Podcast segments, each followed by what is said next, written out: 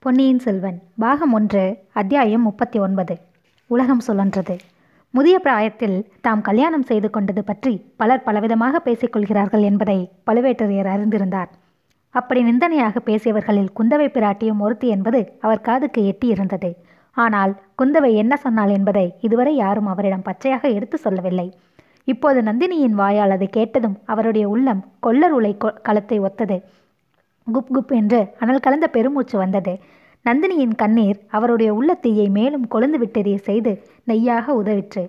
என் கண்ணே அந்த சண்டாள பாதையை அப்படியா சொன்னாள் என்னை கிளை எருமை மாடு என்றா சொன்னாள் இருக்கட்டும் அவளை அவளை என்ன செய்கிறேன் பார்? எருமை மாடு அள்ளிக்கொடியை காலில் வைத்து நசுக்குவது போல் நசுக்கி எறிகிறேன் பார். இன்னும் அவளை என்று பழுவேட்டரையர் கோப வசத்தினால் பேச முடியாது தத்தளித்தார். அவர் முகமடைந்த கோர சொரூபத்தை வர்ணிக்க முடியாது. நந்தினி அவரை சாந்தப்படுத்த முயன்றாள். அவருடைய இரும்பு கையை தன் பூவையொத்த கரத்தினால் பற்றி விரல்களோடு இணைத்து கோத்து கொண்டாள். நாதா எனக்கு நேர்ந்த அவமானத்தை தாங்கள் பொறுக்க மாட்டீர்கள் என்பது எனக்கு தெரியும். ஆனால் மத்தகஜத்தின் மண்டையை பிளந்து இரத்தத்தை குடிக்கும் வலிமையுள்ள சிங்கம் கேவலம் ஒரு பூனையின் மீது பாய முடியாது. பாயமும் மந்திரமும் செய்துதான் எல்லாரையும் அவள் இஷ்டம் போல் ஆட்டி வைத்துக் கொண்டிருக்கிறாள்.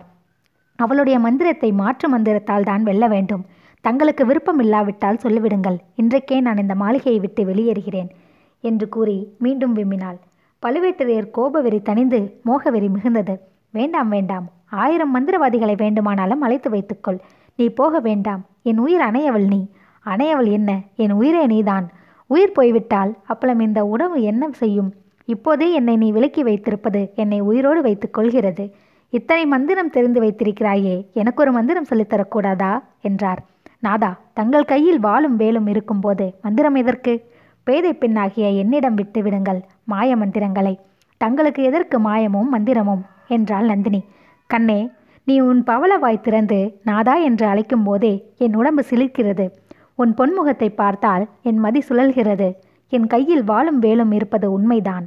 அதையெல்லாம் போர்க்களத்தில் பகைவர்களை தாக்குவதற்கு உபயோகிப்பேன். ஆனால் அந்த ஆயுதங்களை வைத்துக்கொண்டு இந்த கொடிமண்டபத்தில் என்ன செய்வேன்? மன்மதனுடைய பானங்களுக்கு எதிர்பானம் என்னிடம் ஒன்றுமில்லையே. உன்னிடமல்லவா இருக்கிறது. எனக்கு மந்திரம் எதற்காக என்று கேட்கிறாய்? என் உடலையும் உயிரையும் ஓயாமல் எரித்துக் கொண்டிருக்கிறதே அந்த தீயை தணிப்பதற்காகத்தான். அதற்கு ஏதாவது மந்திரம் உனக்கு தெரிந்திருந்தால் சொல்லு. இல்லை என்றால் உன் பூமேனியை தொட்டு மகிழும் பாக்கியத்தை எனக்கு கொடு. எப்படியாவது என் உயிரை காப்பாற்று. கண்மணி உலகம் அறியா சாஸ்திர விதிப்படி நீயும் நானும் மணந்து இரண்டரை ஆண்டுகள் ஆகின்றன. ஆயினும் நாம் உலக வழக்கப்படி இல்வாழ்க்கை நடத்த ஆரம்பிக்கவில்லை. விரதம் என்றும் நோன்பு என்றும் சொல்லி என்னை ஒதுக்கியே வைத்துக் கொண்டிருக்கிறாய். கரம் பிடித்து மணந்து கொண்ட கணவனை வாட்டி வதைக்கிறாய். அல்லது ஒரு வழியாக எனக்கு உன் கையினால் விஷத்தை கொடுத்து கொன்றுவிடு. நந்தினி தன் செவிகளை பொத்திக்கொண்டு ஐயையோ இம்மாதிரி கொடிய வார்த்தைகளை சொல்லாதீர்கள். இன்னொரு முறை இப்படி சொன்னால் நீங்கள் சொல்லுகிறபடியே செய்து விடுவேன். விஷத்தை குடித்து செத்துப் போவேன். அப்புறம் தாங்கள் கவலையற்ற நிம்மதியாக இருக்கலாம் என்றாள். இல்லை இல்லை இனி அப்படி சொல்லவில்லை. என்னை மன்னித்துவிடு. நீ விஷம் குடித்து இறந்தால் எனக்கு மன நிம்மதி உண்டாகுமா? இப்போது அரை பைத்தியமாய் இருக்கிறேன். அப்போது முழு பைத்தியமாகி விடுவேன். நாதகா எதற்காக தாங்கள் பைத்தியமாக வேண்டும்? என்றைக்கு நாம் கைப்பிடித்து மணந்து கொண்டோமோ அன்றைக்கே நாம் இரண்டு உடம்பும் ஓர் உயிரும் ஆகிவிட்டோம். உயிரும் உயிரும் கலந்து விட்டன. உள்ளமும் உள்ளமும் சேர்ந்து விட்டன. தங்கள் இதயத்தின் ஒவ்வொரு துடிப்பும் இங்கே என் இதயத்தில் எதிரொலியை உண்டாக்குகிறது. தங்கள் நெஞ்சில் உதிக்கும் ஒவ்வொரு எண்ணமும் இங்கே என் அகக்கண்ணாடியில் பிரதிபலிக்கிறது. தங்கள் புருவம் நெறிந்தால் என் கண் கலங்குகிறது. தங்கள் மீசை துடித்தால் என் குடல் துடிக்கிறது. இப்படி நாம் உயிருக்குயிரான பிறகு கேவலம் இந்த உடலை பற்றி ஏன் சிந்தனை? மண்ணினால் ஆன உடம்பு இது. ஒரு நாள் எரிந்து சாம்பலாகி மண்ணோடு மண்ணாகப் போகிற உடம்பு இது. நிறுத்து நிறுத்து உன் கொடுமையான வார்த்தைகளை கேட்டு என் காது கொப்பளிக்கிறது என்று பழுவேட்டரையர் அலறினார். மேலும் அவள் பேச இடங்கொடாமல் பேசினார். மண்ணினால் ஆன உடம்பு என்றா சொன்னாய். பொய் பொய். தேன்மணம் கமலும் உன் கனிவாயினால் அத்தகைய பெரும் பொய்யை சொல்லாதே. உன் உடம்பை மண்ணினால் செய்ததாகவா சொன்னாய்? ஒரு நாளும் இல்லை. உலகில் எத்தனையோ பெண்கள் இருக்கிறார்கள். அவர்களை எல்லாம் பிரம்மதேவன் மண்ணினாலும் செய்திருக்கலாம் கல்லினாலும் செய்திருக்கலாம் சுண்ணாம்பினாலும் செய்திருக்கலாம் கரியையும் சாம்பலையும் கலந்தும் செய்திருக்கலாம். ஆனால் உன்னுடைய திருமேனியை பிரம்மா எப்படி செய்தான் தெரியுமா? தேவலோகத்து மந்தார மரங்களிலிருந்து உதிர்ந்த மலர்களை சேகரித்தான். தமிழகத்துக்கு வந்து செந்தாமரை மலர்களை பறித்து சேகரித்தான். சேகரித்த மலர்களை தேவலோகத்தில் தேவாமிர்தம் வைத்திருக்கும் தங்க கலசத்தில் போட்டான். அமுதமும் மலர்களும் ஊறி கலந்து ஒரே குழம்பான பிறகு எடுத்தான். அந்த குழம்பில் வெண்ணிலா கிரகணங்களை ஊட்டினான். பண்டை தமிழகத்து பாணர்களை அழைத்து வந்து யாழ் வாசிக்க சொன்னான். அந்த யாழின் இசையையும் கலந்தான். அப்படி ஏற்பட்ட அற்புதமான கலவையினால் உன் திருமணியை படைத்தான் பிரம்மதேவன். நாதா ஏதோ பிரம்மாவுக்கு பக்கத்திலிருந்து பார்த்தவரை போல் பேசுகிறீர்களே. இந்த வர்ணனைகளுக்கெல்லாம் நான் ஒருத்திதான அகப்பட்டேன். தங்களுக்கு அந்த பொறுத்திலே எவ்வளவோ பெண்ணரசிகள் இருக்கிறார்கள். ராஜகுலங்களில் பிறந்தவர்கள் எத்தனையோ நீண்ட காலமாக அவர்களுடன் இல்லம் நடத்தியிருக்கிறீர்கள். என்னை தாங்கள் பார்த்து இரண்டரை ஆண்டுதான் ஆகிறது என்று நன்றி சொல்லுவதற்குள் பழுவேட்டரையர் குறுக்கிட்டார். அவருடைய உள்ளத்தில் பொங்கிக் கொண்டிருந்த உணர்ச்சி வெள்ளத்தை வார்த்தைகளின் மூலமாகவாவது வெளிப்படுத்திவிட விரும்பினார் போலும். அவரை பற்றி எரிந்த தீயை சொல் மாரியினால் நனைத்து அணைக்க முயன்றார் போலும். நந்தினி என் அந்தப்புறத்து மாதர்களை பற்றி சொன்னாய். பழமையான பழுவூர் மன்னன் குலம் நீடித்து வளர வேண்டும் என்பதற்காகவே அவர்களை நான் மணந்தேன். அவர்களில் சிலர் மலடிகளாகி தொலைந்தார்கள். வேறு சிலர் பெண்களையே பெற்றளித்தார்கள் கடவுள் அருள் அவ்வளவுதான் என்று மன நிம்மதி அடைந்தேன். பெண்களின் நினைவையே வெகு காலம் விட்டொழிந்திருந்தேன்.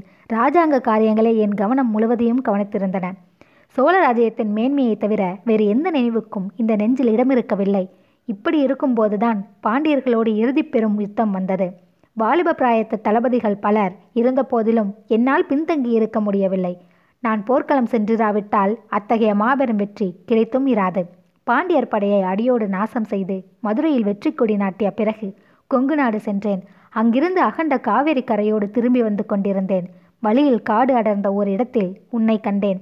முதலில் நீ அங்கு நிற்கிறாய் என்பதை என்னால் நம்பவே முடியவில்லை. கண்ணை மூடி மூடி திறந்து பார்த்தேன். அப்போதும் நீ நின்றாய். நீ வனதேவதையாக இருக்க வேண்டும். அருகில் சென்றதும் மறைந்து விடுவாய் என்று எண்ணிக்கொண்டு நெருங்கினேன். அப்போதும் நீ மறைந்து விடவில்லை. புராண கதைகளிலே சொல்லியிருப்பது போல் சொர்க்கத்திலிருந்து சாபம் பெற்று பூமிக்கு வந்த தேவகன்னிகை அல்லது கந்தர்வ பெண்ணாயிருக்க வேண்டும். மனித பாஷை உனக்கு தெரிந்திராது என்று எண்ணிக்கொண்டு பெண்ணே நீ யார்? என்று கேட்டேன். நீ நல்ல தமிழில் மறுமொழி கூறினாய். நான் அனாதை பெண் உங்களிடம் அடைக்கலம் புகுந்தேன். என்னை காப்பாற்றுங்கள் என்றாய். உன்னை பல்லக்கில் ஏற்றி அழைத்து கொண்டு வந்தபோது என் மனம் எண்ணாததெல்லாம் எண்ணியது. உன்னை எங்கேயோ எப்போதோ முன்னம் பார்த்திருப்பது போல் தோன்றியது. ஆனால் நினைத்து நினைத்து பார்த்தோம் எங்கே என்று தெரியவில்லை. சட்டென்று என் மனதை மூடியிருந்த மாயத்திரை விலகியது. உண்மை உதயமாயிற்று. உன்னை இந்த ஜென்மத்தில் நான் முன்னால் பார்த்ததில்லை. ஆனால் முந்தைய பல பிறவிகளில் பார்த்திருக்கிறேன் என்பது தெரிந்தது. அந்த பூர்வ ஜென்மத்து நினைவுகள் எல்லாம் மோதிக்கொண்டு வந்தன. நீ அகலிகையாக இந்த உலகில் பிறந்திருக்கிறாய். அப்போது நான் தேவேந்திரனாக இருந்தேன். சொர்க்கலோக ஆட்சியை துறந்து ரிஷிசாபத்துக்கும் துணிந்து உன்னை தேடிக்கொண்டு வந்தேன். பிறகு நான் சந்தன மகாராஜனாக பிறந்திருந்தேன். கங்கை கரையோடு வேட்டையாட செல்லுகையில் உன்னை கண்டேன். பூலோக பெண்ணைப் போல் உருக்கொண்டிருந்த கங்கையாகிய உன்னை காதலித்தேன். பிறகு ஒரு கா- காவேரி பூம்பட்டணத்தில் நான் கோவலனாய் பிறந்தேன். நீ கண்ணகியாய் அவதரித்திருந்தாய். என் அறிவை மறைத்த மாயையினால் உன்னை சிலகோலம் படுத்தேந்தேன். பிறகு மாயை திரை விலகிற்று உன் அருமையை அறிந்தேன். மதுரை நகருக்கு அழைத்து சென்றேன். வழியில் உன்னை ஆயர்குடிலில் விட்டுவிட்டு சிலம்பு விற்க சென்றேன். வஞ்சகத்தினால் உயிரை இழந்தேன். அதற்கு பழிக்கு பழியாக இந்த பிறவியில் மதுரை பாண்டியன் குலத்தை நாசம் செய்துவிட்டு திரும்பி வரும்போது உன்னை கண்டேன். பல நூறு ஆண்டுகளுக்கு முன்பு பிரிந்த கண்ணகி நீதான் என்பதை உணர்ந்தேன். இப்படி பழுவேட்டரையர் முற்பிரிவு கதைகளை சொல்லிக்கொண்டு வந்தபோது நந்தினி அவர் முகத்தை பார்க்காமல் வேறு திசையை நோக்கிக் கொண்டிருந்தாள். அதனால் அவள் முகத்தில் அப்போது தோன்றிய பாவ வேறுபாடுகளை பழுவேட்டரையர் கவனிக்கவில்லை. கவனித்திருந்தார் அவர் தொடர்ந்து பேசியிருப்பாரா என்பது சந்தேகம்தான். மூச்சு விடுவதற்காக அவர் சற்று நிறுத்திய போது நந்தினி அவரை திரும்பி பார்த்து நாதா தாங்கள் கூறிய உதாரணங்கள் அவ்வளவும் பொருத்தமாயில்லை. எல்லாம் கொஞ்சம் அபசகுணமாகவே இருக்கின்றன. வேண்டுமென்றால் தங்களை மன்மதன் என்றும் என்னை ரதி என்றும் சொல்லுங்கள் என்று முன்போல் முகமலர்ந்து புன்னகை செய்தாள். பழுவேட்டரையர் முகமும் அப்போது மகிழ்ச்சியினாலும் பெருமையினாலும் மலர்ந்து விளங்கியது. எவ்வளவு அவலட்சணமான மனிதனாயினும் தான் காதலித்த பெண்ணினால் மன்மதன் என்று அழைக்கப்பட்டால் குதூகலப்படாதவன் யார்? என்றாலும் தற்பெருமையை விரும்பாதவர் போல் பேசினார். கண்மணி உன்னை ரதி என்பது மிகவும் பொருத்தமானதுதான். ஆனால் என்னை மன்மதன் என்று சொல்லுவது பொருந்துமா? உன் அன்பு மிகுதியினால் சொல்கிறாய் என்றார். நாதா என் கண்களுக்கு தாங்கள்தான் மன்மதன். ஆண் பிள்ளைகளுக்கு அழகு வீரம். தங்களைப் போன்ற வீராதி வீரர் இந்த தென்னாட்டில் யாரும் இல்லை என்பதை உலகமே சொல்லும். அடுத்தபடியாக ஆண்மை படைத்தவர்களுக்கு அழகு தருவது அபலைகளிடம் இரக்கம். அந்த இரக்கம் தங்களிடம் இருப்பதற்கு நானே அத்தாட்சி. இன்ன ஊர் இன்ன குலம் என்று தெரியாத இந்த ஏழை அனாதை பெண்ணை தாங்கள் அழைத்து வந்த அடைக்கலம் அளித்தீர்கள். இணையில்லாத அன்பையும் ஆதரவையும் என் பேரில் சொரிந்தீர்கள். அப்படிப்பட்ட தங்களை நான் வெகு காலம் காத்திருக்கும்படி செய்ய மாட்டேன். என்னுடைய விரதமும் நோன்பும் முடியும் காலம் நெருங்கிவிட்டது என்றாள். கண்மணி என்ன விரதம் என்ன நோன்பு என்பதை மட்டும் தெளிவாக சொல்லிவிடு.